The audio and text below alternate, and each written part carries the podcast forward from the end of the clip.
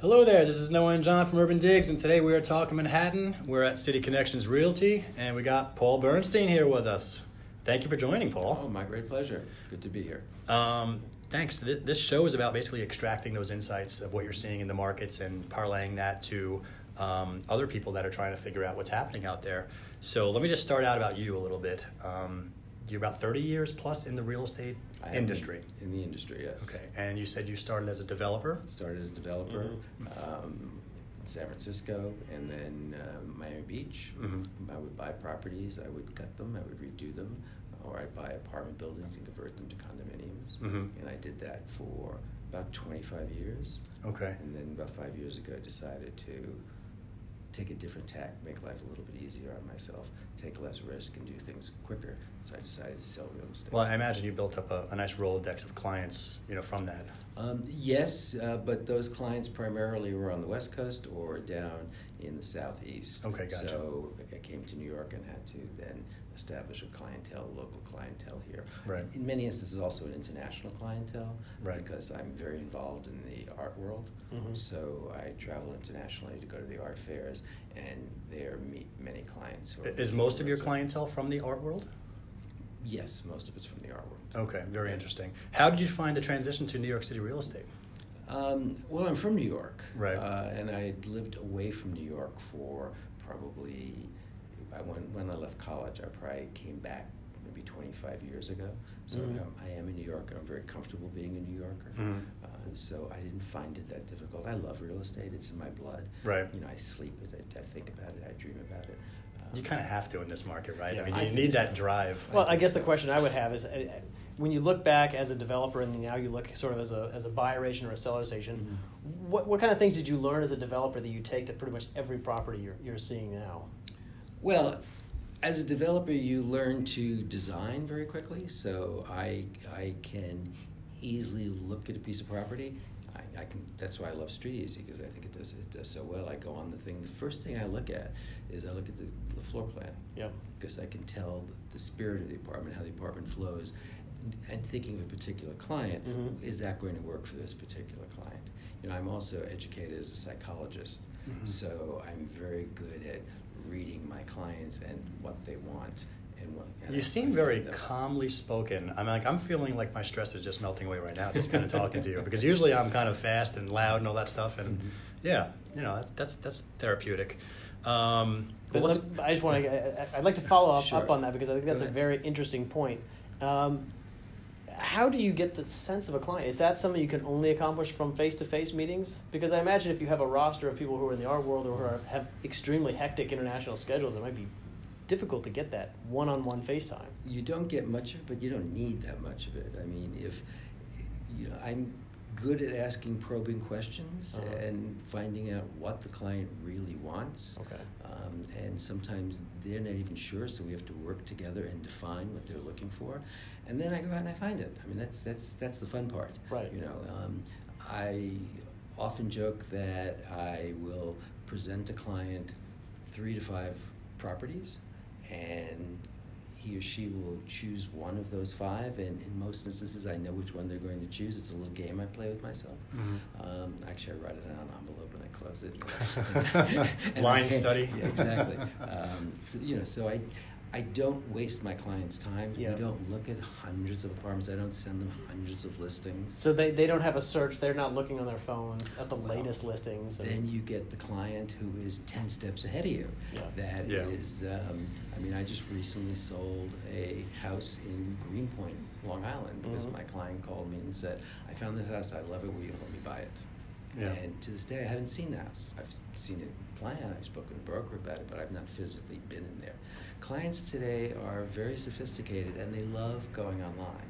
yeah. You- you- buyer clients especially. Uh, Most of Buyer your clients. business is on the buy side? Most of my business is on the buy side. Yes. Okay.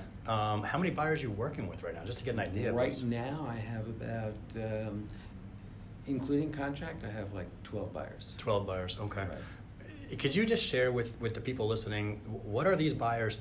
How many are in contract first off of the twelve? Uh, right now, there's a half a dozen. Half a dozen in contract, right. and that is that recently? In the last uh, 45, 60 days, yes. Have you noticed a pickup in any activity over the last one to two months? For myself, yes. Right. Yes, I, I've, I've never had this many buyers at one particular time. And sellers, I have uh, two listings, and one which is in contract as well. Right. Um, what are your buyers? What, the, the six other buyers that are still Uh-huh. looking. What are they thinking right now? Are they just are they on passive aggressive here or? Um, you know, it really did. It's it's it's a difficult question to answer because each buyer, of course, is, is very different, and those buyers, for example, who are in contract, want to buy something. You know, they Mhm. need to buy something, are interested in buying something. Their family plans are such that Mhm. they need to buy something. So we were able to identify properties for them, and we got them into contract quickly. Then I have some clients who really don't need to buy something, but they know that they should because their life is going to change, but they're not overly motivated. Mhm. So when they're not overly motivated, they tend to be overly critical, looking for that perfect apartment. And of course, there is no such thing as that perfect apartment, no matter if you pay a million dollars for it or, f- you know, $30 million for it. Yeah. Um, If you look hard enough, there'll be some flaw somewhere. they- well, it's not going to fit everybody's criteria Right. at that particular time. Uh, What about um, the sellers that you have right now? Mhm. Um, let's just talk quickly about pricing. Everyone wants to talk about kind of pricing. How do you go about talking about to the seller about where you think it should be priced? Like, what kind of run me through like a general, you know? Well, it's fairly simple. I mean, you do a comp study and you see what things have sold in that particular building, in that particular area, and then you have to go and evaluate all that is sold, look at all of that, do all that research, Yep. look at the condition of this particular apartment, look how sexy this apartment is, Right. and how well you can stage it Yeah. to give its maximum uh, presentation to the public. And as a real estate developer and as a designer, I, I'm very comfortable knowing how to stage it and recommend how to stage it. Do you stage all of your listings? I don't stage them, but I hire a stager and pretty much direct as what they should do. Right. And this is this is for I mean you think staging you think of an empty apartment you know getting furniture but you're really talking about apartments with furniture already and it might not be in showing condition or optimized showing Um, condition. Sometimes we take all the furniture out and redo it all. Right. From, from you know, paint it and, and redo it all. Yeah. It's, it's certainly worth it to whatever the cost of that staging is. You certainly see it not only in the price that you get, Yep. but in the time that you get. What about the bu- what's the buyer's reaction psychologically to the staging? I mean, d- uh, is it just buyers don't have the vision, um, or I, I think most people, and people tell me this, they don't have the vision. If they go into an empty apartment, they just can't see it.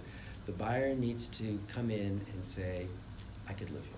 right? And if it's Right. cluttered, It cannot be cluttered. It's got to be neat. It's got to be clean. The closets have to be totally organized. Right. Very, very. There can cannot be too much stuff anywhere. right?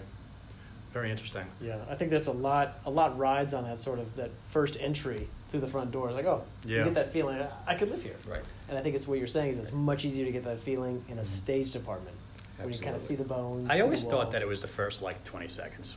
You know It what I'm is. saying? Like, you know, you know in 20 seconds whether or not that apartment's going to kind of grab you or not, right? I always like to look at my client's reaction in the first 20 seconds. Mhm. And then I like to separate myself and look at the views separately and all the other stuff and leave them alone. Just in case they ask me a pricing question, I can actually a- answer it. But Right. usually you see it in the first 30 Well, seconds. think about your own experience and if- things that you bought yourself. You walk in, and you say, "I can do this." yeah. Yeah. So, you, you know, so it is that first twenty seconds. How do you handle when when you have that overly? We talked about that overly critical buyer Mm-hmm. Mhm. who's doesn't need to move just now, and they're they're looking for those flaws, but they walk in. It's like, oh, I, I kind of like it, comma, but. Mm-hmm. Do you ha- feel like a responsibility to address those issues, or do you sort of just hands off? Client, you know what? Those are your issues. I'm going to leave it there.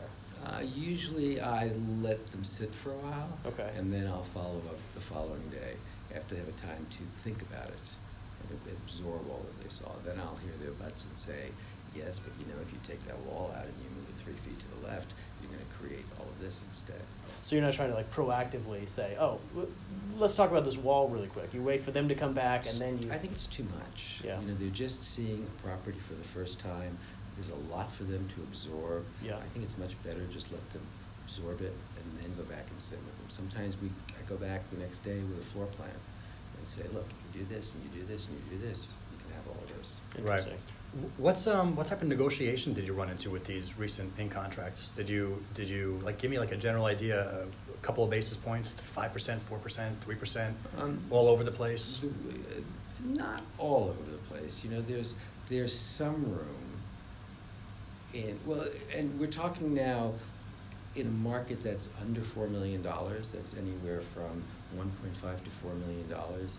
So there's not really in Manhattan that many highly desirable properties. When I say highly desirable, I'm talking about a two bedroom, two bath, Mm-hmm. highly desirable property in that price point. Mm-hmm. So usually the things that we bought are things that are desirable to other people as well. Right. Right. So you have some negotiation, but you're not getting twenty-five percent off in that price point. That's gonna be Right. over four million dollars. Right. You'll start getting, s- you know, some good So prices. that's a luxury sector kind of line. Right, and one of the things that I've I've talked about before is that when you look at say an Upper East Side two bedroom two bathroom co-op, there Mhm. are hundreds of them, Right. and it's much more of a commodity. When you start getting above ten million, and, and I know you sold one of the highest priced townhouses in the village, and Uh-huh. this was recently, right? Oh, couple years no, ago? Probably about three years. Three years ago, it, it's much more of an art market transaction, which I guess is good for you since Right. you know this art world. But Mhm. it's a one of a kind thing. Mhm. There is no set benchmark to measure that price. It's all about what someone's willing to pay and if that seller's willing to accept that. How do you approach that from the buy side perspective? I mean, do you do you start with the list price and work down, or do you work on the kind of start with what the buyer's interested in and work up to kind of a to a price? I'm not sure I really understand the question. Um, Which property I'm presenting to that client? If you are or- if you have a buyer and you're just, you're looking at a, at a townhouse that's twenty three million dollars, are you going Right. to start with that list price and say, all right, let's subtract this, so it's worth? You mean when I do my search? Yeah, I'm just curious. Oh uh, no! I'll if I've got a buyer who tells me he wants to spend twenty million dollars, I'll look at everything from eighteen million dollars to thirty million dollars. Okay. Mhm. Okay. And when you start negotiating, do you, do you, do you use that list price as a basis for negotiation? I guess is more of my question. Yes. If there's no comps, I mean, like if there's Yeah. the townhouse, the townhouse comps are just such a each each townhouse is its own animal. They're- they're all over the place. between the FAR and the width and the depths and Right. all that kind of stuff, and the renovation, it's like millions and millions and of the height- the dollars. heights of the ceiling, Right. and whether or not you have a southern garden. Yeah. uh, whether or not you have a roof deck, whether or not you have elevators. the But elevator but going to answer your roof. to answer your question, John, I think I think ultimately a lot of times yes, I think with those type of illiquid, crazy variance markets like townhouses, Mhm. and each one is so different from each other. I think you kind of have to look at the asking price as the original. The the comps, the active comps, the sold comps, the in contract comps should just be like a general kind of ballpark to just roughly see where are we at here. Are, are we at 18 million and they're asking 23 million, or are we at 20 million and they're asking 23 million? But I mean, uh, Yes. oh, No, particularly, particularly a townhouse, the comps, you know, I have some clients who say, oh, you know, um, it's, it's thirteen hundred dollars a square foot. Yeah. Ridiculous number. Yeah. Uh, but, you know, and that's, that's a really good buy. But as Noah was saying, there is so much information that goes into that square foot. You know, a fourteen-foot ceiling is much different than a ten-foot ceiling. yeah. You know, a south-facing garden is much different than a north-facing garden surrounded by high apartment, Mhm. apartments. So Yeah. You start with that listing number, and obviously you try to get it as low as you can Yep. because everybody wants something. Yeah, Yeah. especially well, the buyers want a deal today, and I mean, I think with those situations, it's really just a matter of, of us agents trying to bridge the gap for the clients, and ultimately, the, I mean, the seller's going to go down as much as he wants, the buyer's going to go up as much as he wants. There may be a, a small bridge to gap, and us brokers are going to do whatever we can to make it kind of happen. Exactly. Um, back to your buyers just for a second. Are, are any of your buyers, those six buyers, any bidding wars that you encountered? Yes, uh, one of them was a bidding war that we paid an additional fourteen percent. Over the asking Over price. the asking Oh, Could you just price. give me some? I know I'm not asking for the address, Mhm. but like general neighborhood, prop, kind of It property. was Park Slope. Mm-hmm. It was a townhouse. Um, there were five people bidding for it. Right. Um, Interesting. it, wa- it was very competitive. Is this something you knew from day one that this property is going to go at or over the ask? Um, it was priced. Uh, personally, I think it was priced low. Um, Okay. It was beyond charming, um, and so yeah, I knew, and I knew my client was going to buy it the moment we walked in. I mean, I Right. knew it as well as they knew it because But that, this, it's a great example. I mean, listen, even, even in a market that most people would say, hey, listen, overall, the market's has its challenges right now. Yeah. If you price something low, the market's going to work its magic, and people are going to say, "Hey, listen, there's value here," and it's going to go right back up to where it should be, and if not, a little bit over as people get excited about it. And not only that, John, but it also proves the fact that the market dictates pricing. And all the sellers out there that are scared about leaving money on the table, like, oh my God, I'm not going to price this thing at, uh, let, us take a regular case, not a townhouse, but like at 1.5 million, Mhm. because I think it's worth 1.8 million. I don't want to leave 300,000 on the table.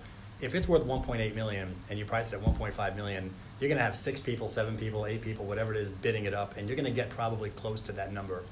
Uh, I'm just saying, like, I mean, that's an extreme example of $300,000, but usually, if you price it right, the market will do its thing. Yeah, And- exactly. And the market will tell you within 30 days if you've priced it right or not, because if it hasn't moved in 30 days, the price is right. Thank you for segueing. Yeah. So, third, is that like just an all around number you use? That's the number I use. Okay, You know, that- four weeks. That gives you, you know, three or four open houses, gives people the opportunity to come and take a look at it. You hear people's comments, Yeah. their, the positives and the negatives. Yeah. Okay.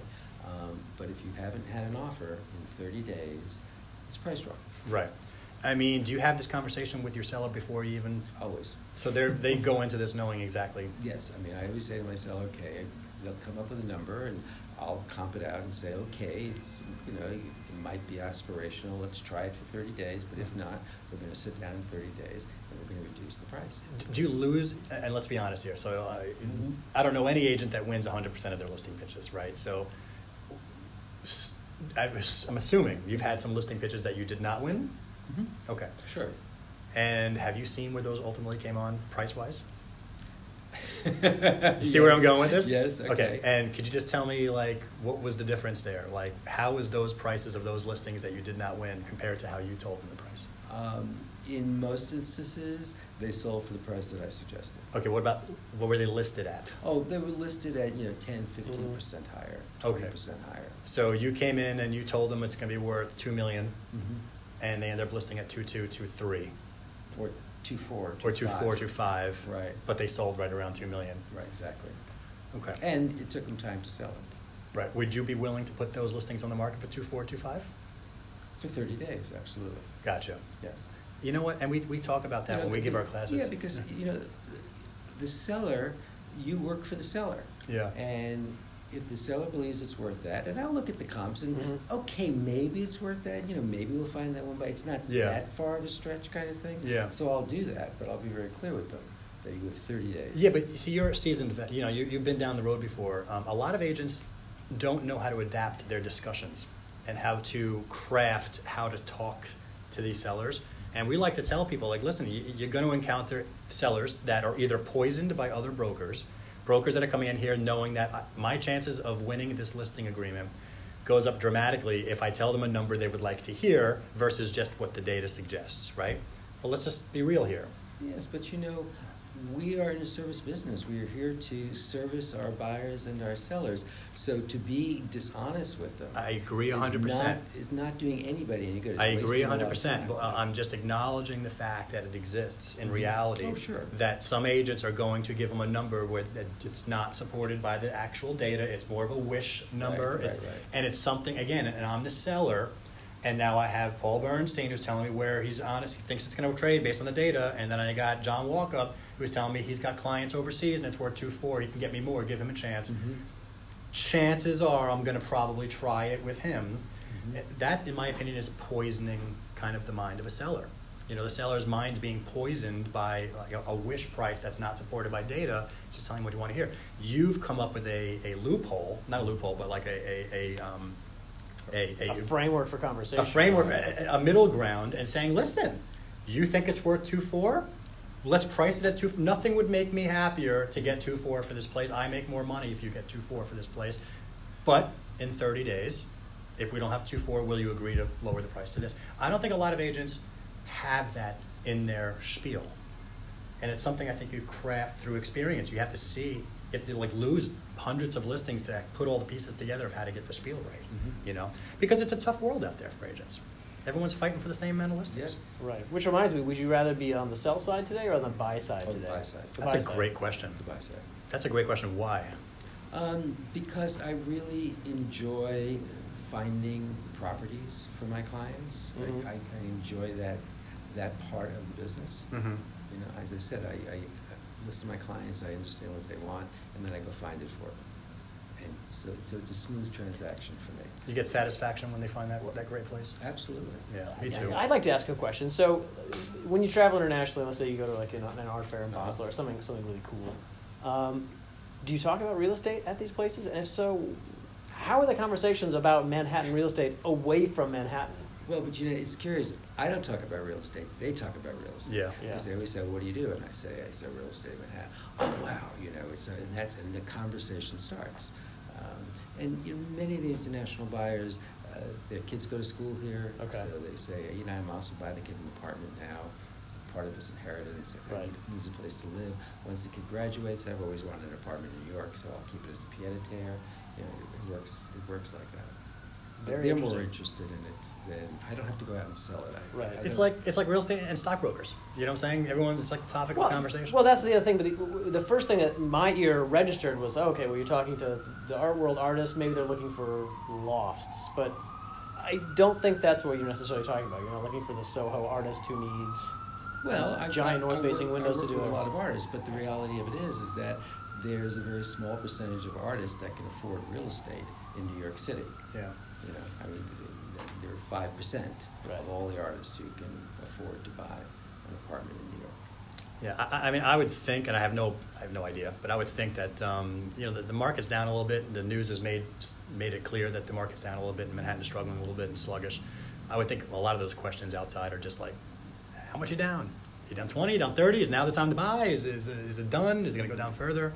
Which you know, I mean, I think it's a great buyer's market. Well, you see, the, the problem with those kinds of statistics, though, is that the market is very fragmented. So Yeah. there, there are different markets out there. So they'll go, the market's down, and people are, you know, they just sold a penthouse for $58 million yesterday, you know. That, Yeah. that was listed for 70. When you look at that percentage, I mean, the market's down. Right. But it still sold for $58 million. Yeah. You know, it's still a huge amount of money. No, that's totally true. It's a highly fragmented market. Every Yes. building is its own market in this thing. Every price point has its own things going on. Right. Co-ops versus condos, new dev versus resale, five plus million, under a 1000000 So true. Listen, we're, we're getting towards the end here. Let's just, Okay. um, I want to summarize everything up here for buyers, sellers, and agents. Just quick tip for buyers. What would you say to buyers out there right now? It's a great time to buy. Okay, it's a good time to buy. They hear this a lot and everything. Um, a- any reasons why it's a good time to buy? because sellers have become much more realistic in what they're willing to accept. to Okay. sell. Thank you for a wonderful answer. Nice Yeah. one liner, very clear. Sellers, Sellers, I think sellers need to be realistic as Mhm. to what to expect and not listen to what my neighbor up the, s- up the street got four years ago. Right. Um, and what is realistic. Okay, and how about agents, especially agents that are trying to Take it to the next level. up their game, take it to the next level? Answer your phone. Mhm. And when somebody wants to see an apartment, do whatever you can to get over there. Right. And don't say, I've got to go to a manicure or Right. Mm-hmm. I'm busy today. Mm. Find somebody else to open the door. Be responsive Be responsive. Take And- care and- of your client. and uh, and service your clients. Yes. Back to basics. Awesome. Paul Bernstein, thank you so Okay. much. We're at My City pleasure. Connections Realty. This is Noah and John from Urban Digs. We are talking Manhattan. We'll catch you next time.